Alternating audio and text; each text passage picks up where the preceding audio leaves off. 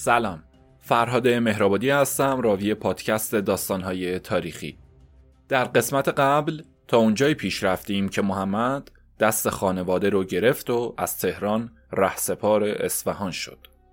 اما در بین راه قرار گذری هم از قوم داشته باشن. کم و بیش با وضعیت و شرایط مسافرت در اون دوران هم آشنا شدید و دیدید که شرایط نسبتا سختی برای مسافرت در این دوران وجود داره. به ویژه از نظر امنیت جانی و مالی. حالا یه شیخ امام داری هم در این کاروان حضور داره که در این قسمت بیشتر میشناسیمش. بریم ببینیم عاقبت محمد و مادر و خواهرش به کجا می‌رسه و ماجرا از چه قراره. فصل اول شکر تلخ اپیزود دهم.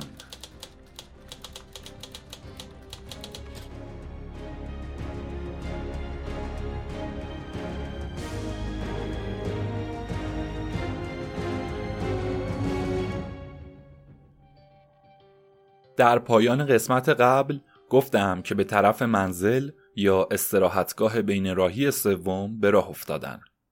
فردا و روز بعدش هم اتفاق قابل ملاحظه ای رخ نداد. جز اینکه از نیمه راه منزل چهارم به قم نعشها و جنازه های زن و مردای اوریانی دیده شد که از شدت گرسنگی سنگ به طرف کاروان پرتاب می‌کردن بلکه این کاروانیان کمکی بهشون کنن کودک های بی سرپرستی که ناله و شیون سر گرفته بودن بعد از ایستادن کاروان درخواست کمک می‌کردن که هرچی قافله به قوم نزدیکتر می‌شد تعداد این اموات و گرسنگان بیابونی هم بیشتر می‌شد. غروب همین روز بود که قافله به چشمانداز قوم رسید و بعد از پرداخت گنبدنما به مکاریان و فرستادن سلام و سلوات به دختر موسبن جعفر و خواستن حاجتهای شرعی و غیر شرعی کاروان به طرف شهر سرازیر شد. منظور از پرداخت گنبدنما یا چشمانداز گنبد همون انعام گرفتن از مسافراست. به جهت سالم و سلامت رسیدن و دیدن گنبد حضرت معصومه و شادی مسافرا و این حرفا. مکاریانم که گفتم کسانی که چارپا و بارکش دارن که باهاشون مسافر می‌برن یا چارپایانو کرایه میدن. اما هنوز این پیچ چشمانداز گنبد و پشت سر نذاشته بودن سیل جمعیتی که گروه گدایان قوم رو تشکیل می‌داد و از خبر رسیدن قافله به طرف کاروان به جنب و جوش در اومده بودن ظاهر و نمایان شد. هنوز پیشاهنگ کاروان به ورودی شهر نرسیده بود که مورد تهاجم و محاصره اونا قرار گرفتن و گریبان هر نفر به چنگ دسته ای از گدایان افتاد.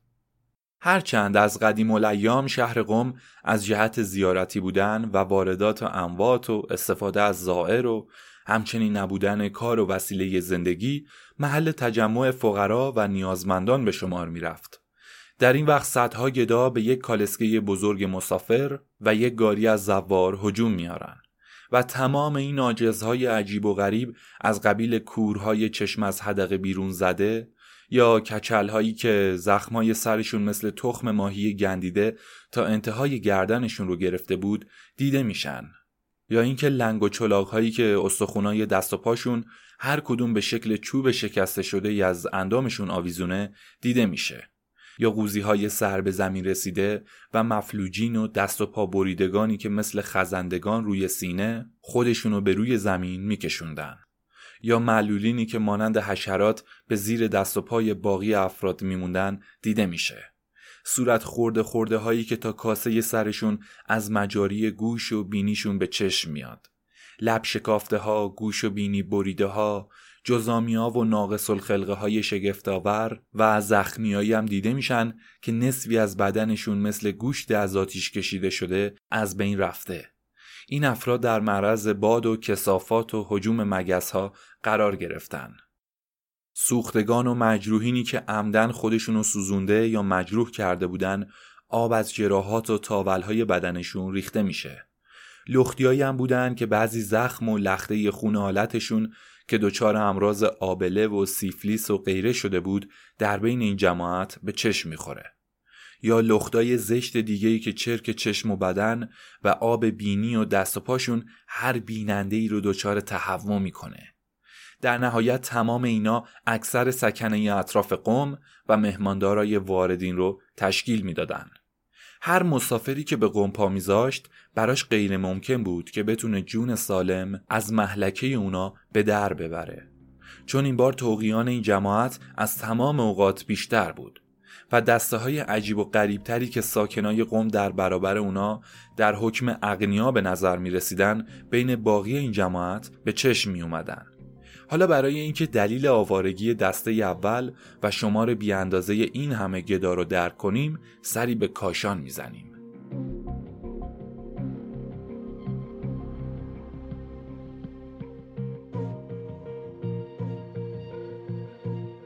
زمانهای زیادی بود که در هر گوشه این مملکت یکی با چند نفر به حکم قلدری و بیپروایی یا به دلیل ظلم و ضعف حکومتهای مرکزی در طرفی از اطراف مملکت علم توقیان و خودسری برافراشته بود و این افراد ادعای حکومت و خودمختاری و سلطنت می‌کردند یا اینکه سر مخالفت و یاقیگری و قتل و غارت بر می داشتن و شیپور پادشاهی می زدن. از این جمله یکی هم نایب حسین کاشی در کاشان بود که تمام خطه اون حدود و زیر نفوذ خودش گرفته بود و رسما در برابر دولت پرچم اسیان افراشته بود.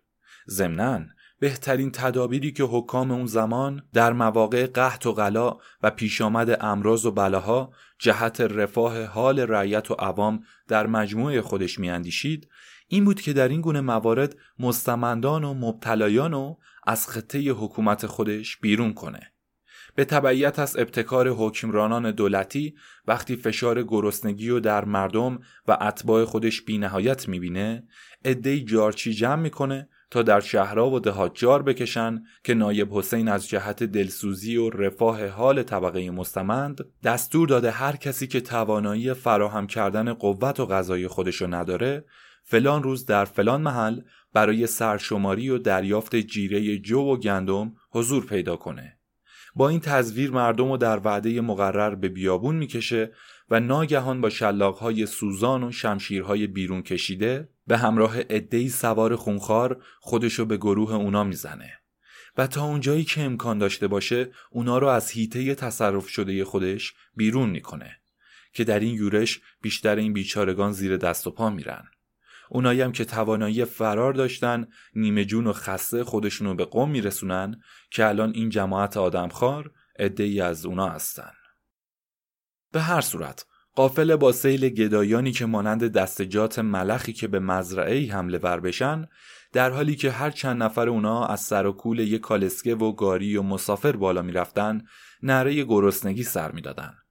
بعضی هم اساسیه اطراف اونا رو از هم میدریدن کیسه های خوراک چارپایان و انگار که کیسه های گنج و گوهر باشن میدوزیدن که به این شکل مسافرین به شهر قوم وارد شدن و در کاروان سرایی بارهاشون رو پایین آوردن و هر کدوم در منزل اتاقی مستقر شدن.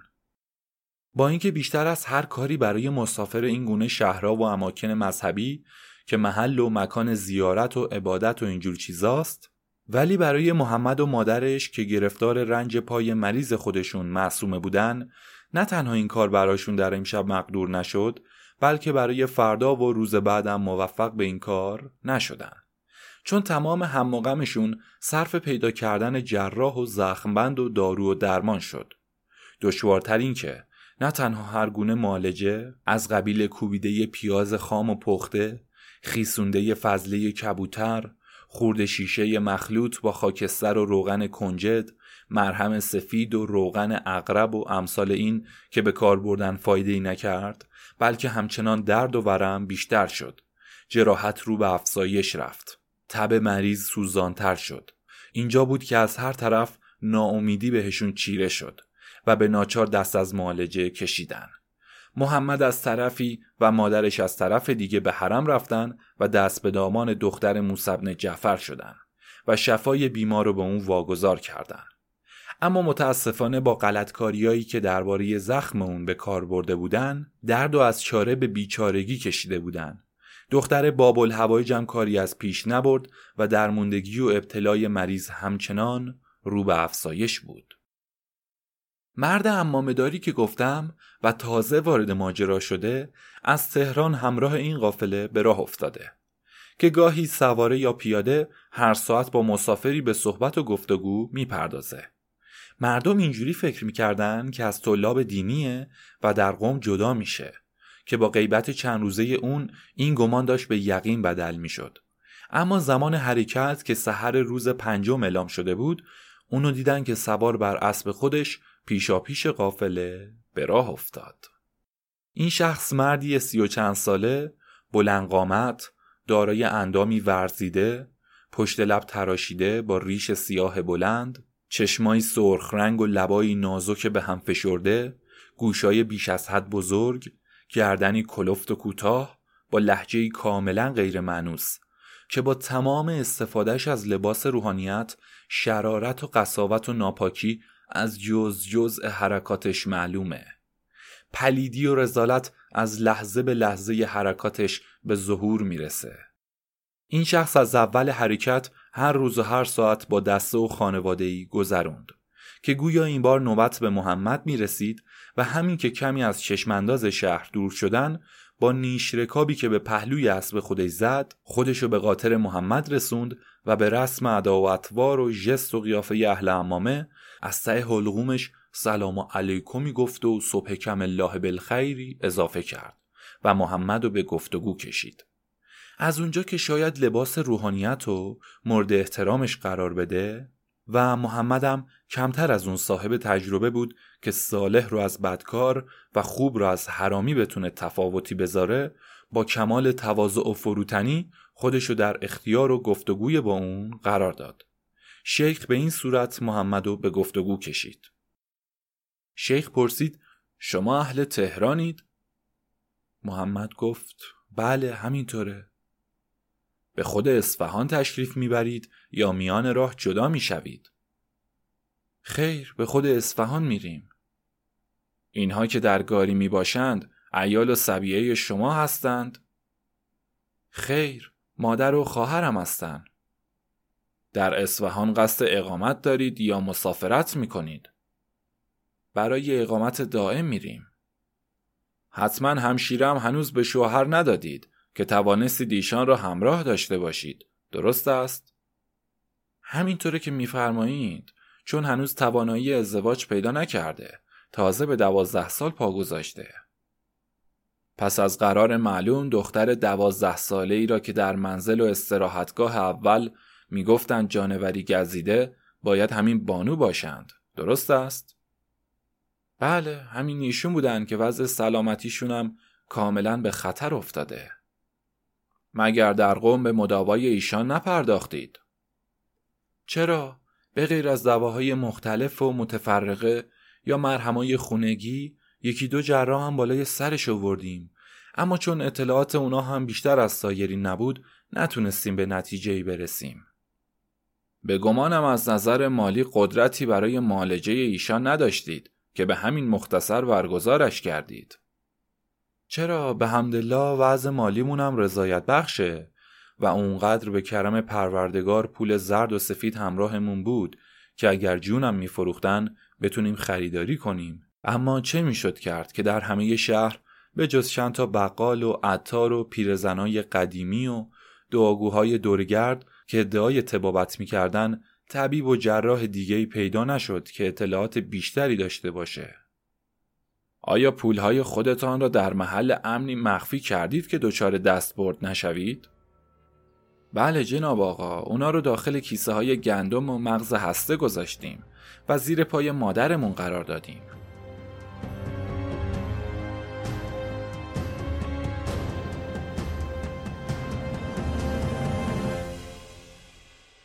خب آخرش نگفتید که چه علاج مثبتی برای مریضه خودتان به کار بردید که توانستید حرکتش بدهید؟ جز همون چیزی که عرض شد هیچ. گفتیم اونو به حکیم حکیمان بسپاریم و شفاش دست به دامان حضرت معصومه بشیم. چه کنم ولی برای معالجه مریض به طبیب و دوا باید رجوع کرد نه به الله و لبی گفتن و دعا و توسل به امامزاده ها به این دلیل که خداوند خودش در بیماری ها دستور مراجعه به طبیب داده است خود این جماعت هم هر وقت مریض می شدند به طبیب رجوع می کردند. به علاوه اینکه باید دانست خارج از مشیت الهی کاری از این بزرگواران ساخته نیست. در هر صورت امیدوارم خداوند شفای عاجل مرحمت فرماید. سلامت باشید. شما هم به اصفهان تشریف می‌برید؟ بله، برای تقسیم ارسی بین فامیل آزم هستم. هرچند شیخ داستان در کمال احتیاط و مطابق سلیقه محمد با اون سخن می‌گفت و از سوال و جواب و به اصطلاح با هم تلفیق و ترکیب می‌کرد. اما از اونجا که تا الان اونچه که محمد از این گروه به خاطر داشت این بود که به جز خدا حرف دیگهی بر زبون ندارن. غیر از توصیف کرامات و معجزات و امور و احوال و معجزات خاندان رسالت بر زبون نمیارن. تا اونجایی که مختصر موضوعی رو بهونه می‌کنن از یک مطلب غیر واقعی چندین داستان حقیقی می‌سازن. گاهی یک خواب جلی از اونا رو هزاران شاخ و برگ میدن نوید کوسر و درخت توبا و همنشینی با ملائک خدا رو به گوش ها میرسونن. از یک زلجنای امام و بال و سم و دم و زین و برگ اسب برادرش کلی کتاب نوح خونی درست می‌کنن. خاک گور و سنگ مزار و چوب زریح و گرد رواق و سوخته شمع حرم اونا رو دوای هر درد و شفای هر گونه مرض میشمرن. آخرین علاج هر درد بی درمان و هر کار بی سامان رو توسل به در خونه اونا می‌دونن. اما امروز چنین آخوند و عالمی رو می‌دید که با سراحت میگه خارج از مشیت الهی کاری ساخته نیست. دوا و طبیب و برتر از همه اونا می‌دونه. محمد با تمام اعتقاد محکم خودش درباره امام به سران سوء زنی در دلش پدید اومد و تصمیم به کنارگیری گرفت. خوبه دیگه ها؟ اما طولی نکشید که با شنیدن آیه فلهو خیرون حافظا و ارحم الراحمینی که در مواقع جدا شدن میگن رو از شیخ شنید. دوباره اعتقاد اولیه در دلش به قوت اومد و از اینکه به چنین اهل خدایی تصور بیجا به دلش راه داده چند بار استغفار کرد و در صدد پوزش بر اومد. ولی دیگه دیر شده بود و شیخ نهیبی به اسبی زد و مقداری از محمد فاصله گرفت و خودشو به مسافر باوقاری در این قافله رسوند. امشب بعد از اینکه بارهای مسافران از پشت مرکبها به حجره منتقل شد دود و دم مسافران به راه افتاد. مرد امامدار که خودشو شیخ ابراهیم معرفی کرده بود یا الله گویان به بهونه سلام علیک صبح و به جهت اینکه تا آیه شفایی برای بیماری خواهر محمد خونده باشه وارد حجره محمد شد. در حالی که چشماش دائما به اطراف میچرخید و روزنه و قیافه معصومه رو ورانداز می‌کرد پیاله چای نوشید و خدافزی کرد. حدود نیمه شب بود که قوقایی از مسافرها بلند شد و چندین نفر سراسیمه خودشونو به این صحنه رسوندن. معلوم شد عدهای روستایی که تعدادشون بیشتر از ده دوازده نفر بوده برای به دست آوردن خوردنی به مسافرها حمله ور شدن. اونچه رو که شبیه سفره نون و خورجین و دستمال بسته که احتمالا خارباری در اونا باشه پیدا و غارت کردن. چند نفرم از جمله شیخ ابراهیم که در صدد مقاومت بر اومدن با چوبهای خودشون مضروب کردن و فراری شدن. که وقتی محمد شیخ ابراهیم رو با گوش دریده که ازش خون سرازیر شده بود داخل جمعیت دید یادش اومد که اون بالای سر خواهرش اومده که برای اون آیه شفا خونده بود. سر همین موضوع به خودش واجب دونست که سریعا به کمک اون بره. اول اونو به حجره کشید و با عجله مقداری گچ که خشک و غیر خشک اون تنها داروی بند آوردن خون بود از دیواری کند و نرم کرد و روی جراحتش ریخت و زخمشو بست. آلودگی های سر و صورتش رو تمیز کرد و بعدش هم یک دست از بهترین لباس های خودش رو تن اون کرد و همچنین عبای پدرش رو به دوش شیخ انداخت. برای اینکه سرش خالی و برهنه نباشه و سولت و صلابت روحانیت رو از دست نده ملحفه بزرگ سفید و نازکی که قاطی رخت خوابا پیچیده بود بیرون کشید و برای اون یه امامه درست کرد و سرش گذاشت. همچنین از جهت مخارج تا اصفهان اون که مبادا لنگی و کسری داشته باشه چهار تا اسکناس ستومانی بهش داد که شیخ وادار به تشکر و امتنا شد. در هنگام خروج از حجره رو به محمد کرد و گفت فقط تنها خواهشی که از خدا دارم اینه که چندان به من مهلت حیات بده تا بتونم این محبتهای بیریای شما رو تلافی کنم. که حقیقتا در ادامه داستان خواهیم دید که تلافی هم می‌کنه.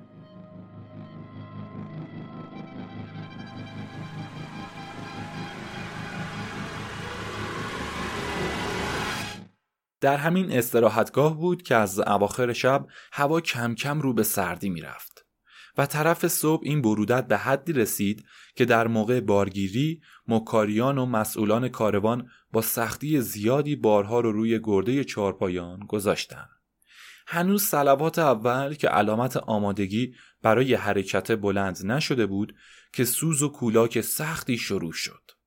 قافله بیش از دو تا میدون از کاروانسرا دور نشده بود که برف سنگینی بر سر اونا شروع به باریدن کرد و کوه و دمن رو فرا گرفت. در این وقت که برف همچنان مانند خرمنی از پر مرغ که در معرض تندباد قرار گرفته باشه میبارید. عین مشتی سوزن زهردار خودشو به سر و صورت مسافرا میکوبید.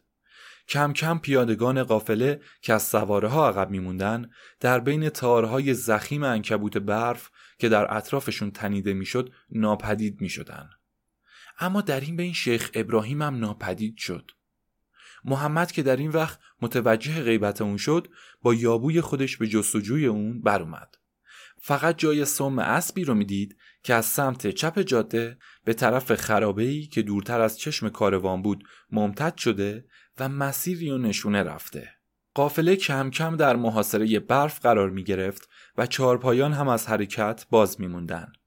مسافرا با صدای الله و لبیکشون که به آسمون بلند شده بود هر کدوم با دعاهای فرج و نادعلی و امن یجیب و توسل و گریه و خواهش کردن برای این و اون نجات خودشون از خدا درخواست می‌کردن.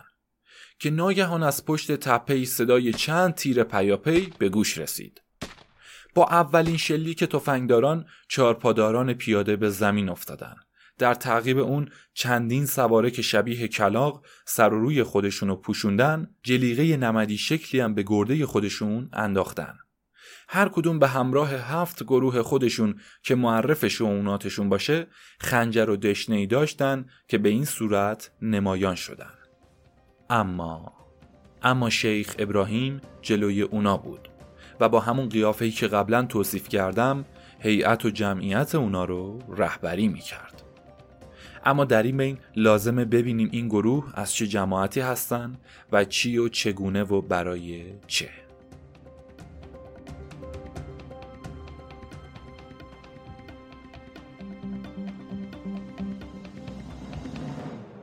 سالهای زیادیه که در مملکت علاوه بر اختلاف و دشمنی همیشگی بین دولتیا و ملت هر کدوم در صفهای جداگانه برابر هم علم خصومت افراشتن و تصویه حساب می‌کنن. یکی از این جنگا جنگای مذهبی از قبیل اختلافات شیخی و مسلمون و بابی و صوفی و علی اللهی و نعمتی و هیدریه که موجب جنگ و جدل و خون و خونریزی های دائمی شده و به جز فتنه های دیگه که خیلیه امنیت رو از مردم سلب کرده. زمانی شخصی به نام سید هیدر در تون و تبس ادعای ارشاد مردم رو کرد و ادعی هم به دور خودش جمع کرد. بعد شخص دیگه به اسم شاه نعمت الله ادعی دیگه رو فراهم آورد که روزگارها از اون گذشته تا الان نیمی از مردم در حالی که نه سید هیدر رو می‌شناسن و نه از مرام و مسلک شاه نعمت الله اطلاعی در دست دارن خودشون رو منصوب به اونا می‌دونن یعنی صد سال قبل از این پادکست الان الان رو نمی‌دونم. ولی خب. گاه و بیگاه به بهانه و دستاویز همین پیوستگی به جون هم میافتن و خونهای زیادی میریزن. تا جایی که در عزاداری های محرم خودشون که خود صاحب عزا این ماه و محرم الحرام نام گذاشته و جدال و خونریزی و در اون حرام اعلام کرده هر گوشه در جبهه جداگونه جلوی دسته های خودشون گروهی از اوباش و با چوب و چماق به راه میندازن. و با این شعار که یه دسته راه میافته و میگه نعمت نعمت نعمت. نعمت باب رحمت نعمت. ما دعوا داریم نعمت. بعد دسته دیگه با به حرکت در آوردن غم های خودشون اینجوری قوقا می‌کنن و میگن هیدر هیدر هیدر توپ توپ خونه هیدر. میل زورخونه هیدر. ما دعوا داریم هیدر. به این شکل به همدیگه میریزن چوب و قمه می‌کشن و پیاده میشن و چنان کشداری به پا می‌کنن که گاهی دهها کشته روی زمین میمونه. بعد بستگان و عزادارای آل عبا باید به جای گریه به حال حسین و شهدای دشت کربلا به ماتم کشتگان خودشون بشینن. این جنگ در حدیه که خصومتهای خودمونی و دشمنی دیرینه اشخاص و یا خورده حسابهای قدیمی اونا با همین کیفیت تصویه میشه. که از این نمونه ها یکی هم جنگ شیعه و سنیه که شیعیان با روزه های تمسخرآمیز عمر و عمرکشان و عثمان و لعن و تن و دشنام بر خلفای سگانه و سنیان و اونا هم با قتل و غارت شیعیان با همدیگه مقابله و مقاتله می‌کنن. رفتار این دو دسته اینجوری و این شکلیه که مثلا شیعیان در معالجات دندون درد و امراض دیگه خودشون و بچه هاشون به اصطلاح با این چهار بر اونا تاخت و تاز می‌کنن. با اشعار بد و تمسخر خلفا میرقصن خودشونو میجنبونن و پیکره اونا رو از کهنه درست می‌کنن و در ربیع الاولها آتیش می‌زنن. که اگه یادتون باشه در همین فصل اول و اپیزود سوم کمی در موردش با خاطرات عزت سیر کردیم. همچنین سونیا در هر فرصت مناسبی به شهرها و دهات و غیره کمر به قتل و غارت اونا میبندن. و بیشترم در دسته های مجهز از خونخوارترینشون سر راه مسافرینی که به طرف مشهد و قوم و سایر زیارتگاه هایی که حرکت می‌کنن و می‌گیرن کوچیک و بزرگشون از دم تیغها میگذرونن. که سر بریدن و توی آتی سوزوندن و شقه کردن و میخ به چشم کوبیدن و زبون از پس سر بیرون کشیدن و زنده زنده پوست کندن و به درختا بستن و از هم دریدن و ریسمان از ازوله پاهای زنا رد کردن و همچنین مردا را از بیزه نگونسار کردن و دخترها و دوشیزگان و مقابل چشم شوهران و پدرانشون از پشت خرای ماده بستن و خر نر به اونا انداختن و چوب و نیزه به بدن اطفال و کودکان فرو کردن و گرفتن دست اونا و باهاشون رقصیدن و آزار جنسی و خلاصه اینطور کارا جزی از اعمال اونا به شمار میاد که دسته ای از اون انتقام جویان سنی همین مهاجمین راهزن فعلی که با اطلاع از حرکت قافله شیعه سواران جلوتر از اونا حرکت کردن و خودشونو به همین خرابه ای که اول اومدنشون گفتم میرسونن. پیشوای اینا شیخ ابراهیم به خاطر دریافت اطلاع از چگونگی تجهیزات و محمولات و دار و ندار اونا قافله رو همراهی می‌کرده. و در اون نقطه که آثار سوم اسبش به نظر محمد میاد خودشو به همدستاش میرسونه و به این شکل به کاروان می‌زنن. اما این تمام ماجرا نیست.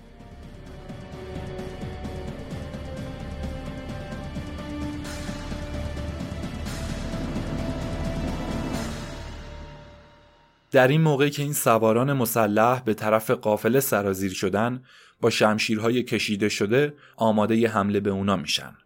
قبل از همه شیخ ابراهیم با شلاقی که به اسبی زد خودشو به گاری مادر محمد رسوند. با یک حرکت سریع از زین به زمین پرید و تناب قاطر اونو برید و گاری و سرنشیناشو سرنگون کرد. با اطلاعی که از محل اموال اونا از طریق همصحبتی با محمد به دستش رسیده بود کیسه های پول و اسکناس و از بین انباشته های گندم و غیره بیرون کشید و در جیب و بغلش گذاشت. بعدش مانند شیر گرسنه که به خرگوش شلی حمله ور بشه معصومه رو از آغوش مادرش که از ترس جون مانند عضوی از بدن به سینه مادر چسبیده بود به بغل گرفته و با خودش به کنار جاده به گودالی کشید. محمد که از مشاهده این منظره ترس مرگ و از یاد برده بود مثل شیر دیوونهی به حمایت خواهرش رفت. و چاقوی بزرگ خودش که به پهلوش بسته بود از جلد چرمی اون بیرون کشید و با یک حرکت خودش رو به شیخ رسوند. اما قبل از اینکه کاری از پیش ببره خنجر بران شیخ به سینه اون نشست و نقش زمینش کرد. برفای سفید و از خون اون قرمز و گلگون کرد و معصومه بدون مخالف در اختیار شیخ قرار گرفت. التماس دخترک بیچاره بی اندازه بود. خدا و پیغمبری که شفاعت ورد بی حساب بود. اما سنگدلی شیخ پلید بی حساب تر. جواب اون همه عجز و لابه این بود که با بیرحمی هرچه تمامتر مشتهای گره کرده خودشو به سر و صورت این طفل دوازده ساله فرود آورد و مقاومتش رو در هم شکست. با دریدن لباس زیر و روی اون از هر لباسی اوریانش کرد. زر و زیورهای دخترک و برداشت بعد مانند لاشخوری که به سید نیمه جونی حمله ور بشه با وحشی ترین حالت بدن سرد دخترک و که با همون ضربات مشتهای اول جون سپرده بود اختیار کرد.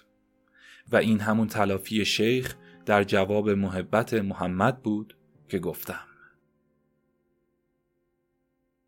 بیشتر از نیم ساعت طول نکشید که از پنجاه و چند مسافر باقی مونده به جز دو زن پیر که یکی از اونا مادر محمد بود برای خدمت به اسارت در اومدن.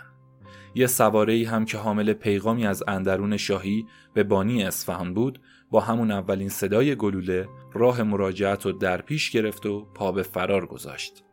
کس دیگه جون سالم به در نبرده بود و همگی به دیار عدم ملحق شدن.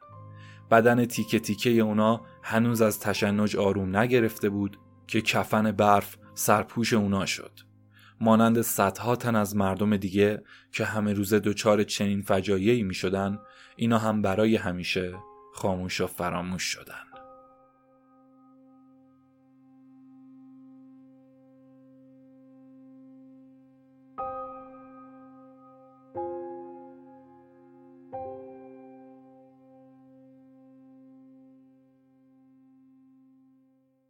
بعد از چندین اپیزود حالا وقتش به تهران برگردیم و سری به زندان میرزا باقر بزنیم. فراش باشی در وقت بازجویی میگه که گفتی اسمت میرزا باقره. بله قربان خاک پاتونم. خب آخرش نمی‌خوای بگی اون وقت شب پشت دیوار ارگ شاهی چه کار می‌کردی؟ قربان من اصلا کاری به پشت دیوار ارگ شاهی نداشتم. فقط از اون طرف رد می شدم.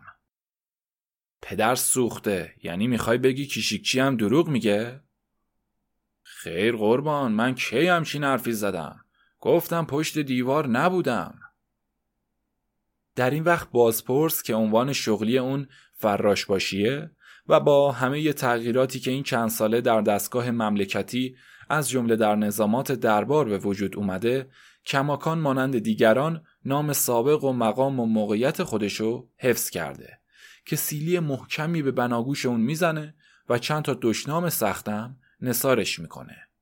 بعد دوباره بازجویی و دنبال می‌کنه و میگه فلان فلان شده یه پدر سوخته من میگم تو پشت دیوار بودی میگی نه؟ یعنی تو دهن منم دروغ می‌ذاری؟ من غلط کردم که اصلا کاری کنم میگم من بجز این که از اون ور خیابون را می‌رفتم کار دیگه ای نکردم هیچ. ماجرا پیچیده میشه و فراش باشی این بار شلاق زخیم و به سر و صورتش حواله می‌کنه. بعدش هم ازش می‌خواد که همدستای خودشو معرفی کنه. به این ترتیب محاکمه اون از فردای شبی که از خونه عزت بیرون اومده و گیر گشتی افتاده شروع شده. و الان دیگه آخرین روزای محاکمه اونه که پروندهی براش تشکیل و آماده تنظیم و ارسال میشه. فراشباشی ادامه میده و میگه حالا دیدی مادر به خطا که پشت دیوار قصر سلطنتی راه می‌رفتی و گردن نمی‌گرفتی؟ دیوار چیه قربان؟ من کی همچین حرفی زدم؟ ای پدر سوخته حالا دیگه منکر دیوارم میشی و دستگاه سلطنتم انکار می‌کنی ها؟ وا ویلا قربان چرا عوضی می‌فهمین؟ دیوار چه ربطی به دستگاه سلطنت داره؟ ای زنجلب کم کم بی ربط هم به زبون میاری و داری خود دستگاه زل الله و سلطنت هم بی ربط می‌دونی ها؟ قربان چرا اینقدر تلاش می‌کنین مطلب و وارونه جلوه بدین؟ من بیچاره اصلا کی اسم شاه و گدا رو به زبون آوردم. به دستای قلم شده ی عباس که اینجوری نیست. میرزا باقر در اینجا چشماشو به سقف انداخت و پنج انگشت خودشو باز کرد و به عنوان شهادت و قسم گفت این خدای بالا سر شاهده. به پنجتن که اگه من اهل این حرفایی که شما به من میبندین بوده باشم. به خدا که اگه روحم از این کارا خبر داشته باشه. حالا دیدی پدر سوخته تا نباشد چوبه تر فرما نبرد گاو خر. کتکاری که خوردی انگشتاتو وا کردی و چشماتو بالا انداختی که یعنی پنج نفر بودین و خیال بالا رفتن از دیوار رو داشتین. در این لحظه که فراش باشی خشمش به نهایت رسیده بود انگار بزرگترین جنایتکاران و خائنترین افراد مملکت رو در جهت محو استقلال اون به چنگ آورده. با عصبانیت وصف نشدنی که همچنان شلاق از دست و دشنام از دهانش نمیافته با فریاد و نهیب چند نفر رو صدا می‌کنه که ناگهان عدهای فراش و جلاد و میرغضب با قیافه های خوناشام و قباهای قرمز چشمگیر و سیبیل های زمخت تا زیر چون آویخته و خنجرهای اوریان کمرشون که زهله هر شیردلی رو میترکونن به اتاق میان. بعد در حالی که میرزا باقر رو به عنوان سردسته توتیگران معرفی می‌کنه نتیجه بازجویی رو با صدها شاخ و برگ به گوش اونا میرسونه و تحت اختیار اونا قرار میده. که در اینجا از حالت میرزا باقر به خوبی مشخص میشه و در آخرم صورت جلسه ای به این ترتیب به ثبت می‌رسه خیانتکاری به نام میرزا باقر در فلان شب با اسلحه کمری به اتفاق پنج نفر قصد بالا رفتن از دیوار ارگ سلطنتی و وارد شدن به اندرون را داشته که در حین عمل دستگیر شده و همدستانش فرار می کنند. این شخص نه تنها در بازجویی از کار زشت خود هیچ گونه ندامتی نداشته و اظهار توبه و پشیمانی نمی کند بلکه از های لفظی نیز مزایقه ننموده از صدر تا زیل را به باد ناسزا کشیده. تا جایی که جان نصاران صدر علا را تماما دزد و خائن و کاذب و متملق و چابلوس و دیگر و دیگر خوانده است. حتی از مرتبه زل اللهی نیز حیا ننموده صاحب قران را نیز که زبانمان بریده باد بی ربط و گدا گفته. و انکار مقامات او نموده است فعلا جرم خود را اقرار کرده و لیکن از معرفی دستیاران امتناع می کند که تا این پایه تحقیقات به عرض مقامات مربوطه می رسد. بعدش نام خودش و حاضران رو وارد می‌کنه و مهر همه اونا به پای ورقه میچسبه. کاغذ هم لوله می‌کنه و در تاخچه بالای سر فراش باشی که پر از آشغال و خاک و خاکستر چپق باشه پهلوی پنج تیری که اونو برای زمیمه پرونده حاضر کردن قرار میده. اما به این ترتیب پاپوش چیست؟ چه کسانی گرفتارش میشن؟ چه افرادی بهش متوسل میشن چه جنایاتی ازش به ظهور می‌رسه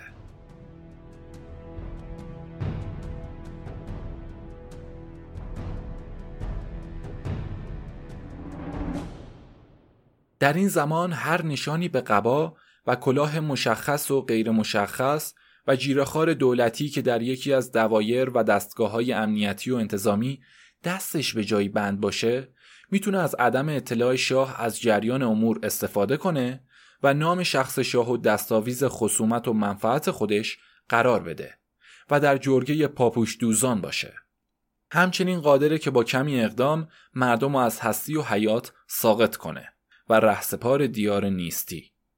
اینجوریه که یکی از این افراد نظر خصومتی با کسی به وجود میاره و با توقع و تمنایی که ازش کرده اگر برآورده نشده باشه و یا به پسر و شاگرد زیبایی یه نظر علاقه ای دوخته باشه اگر سرپرست و بزرگتر پسر و مانع نتیجه مقصود خودش تشخیص بده و کوچکترین بهونه ای از این قبیل سبب میشه تا ایرادی به تراشه و اتهامی براش درست کنه. تا اینکه نهایتا به کار خلاف عرف بپردازه. ضمناً موضوعاتی که بهونه به دست اونا میده اینه که کسی نام زل الله و نزدیکان اونو چه به خیر و چه به شر به زبون بیاره.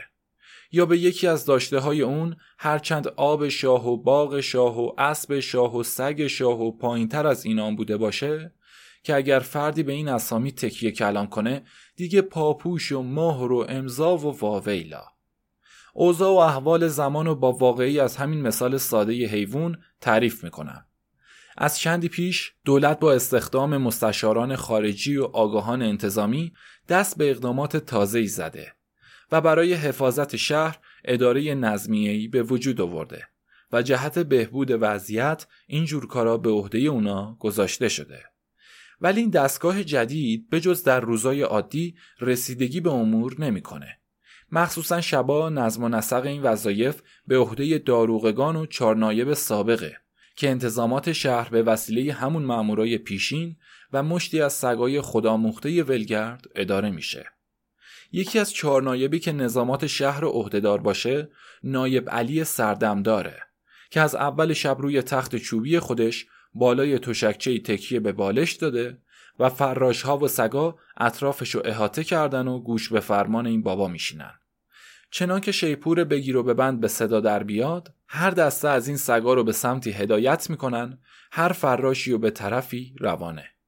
خودش هم به همراهی سه چهار تا معاون حدود منطقه رو اداره می‌کنه.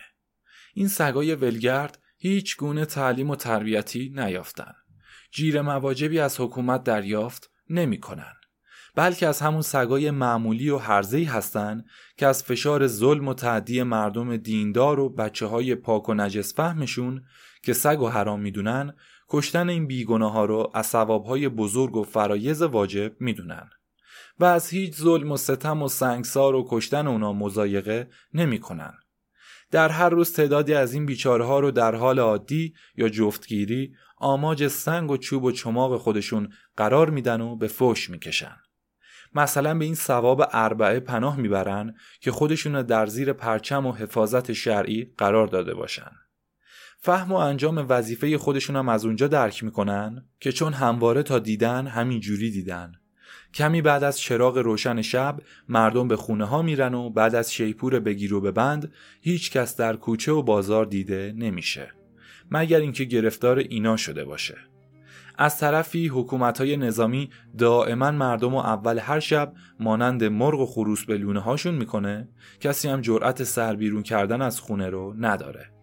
اینی که از نظر اونا هر کس در ساعات غیر مجاز در خیابون ظاهر بشه جز این نیست که باید با اون گلاویز بشن و الحق که در وظیفه خودشونم نهایت درستی و امانت رو به خرج میدن.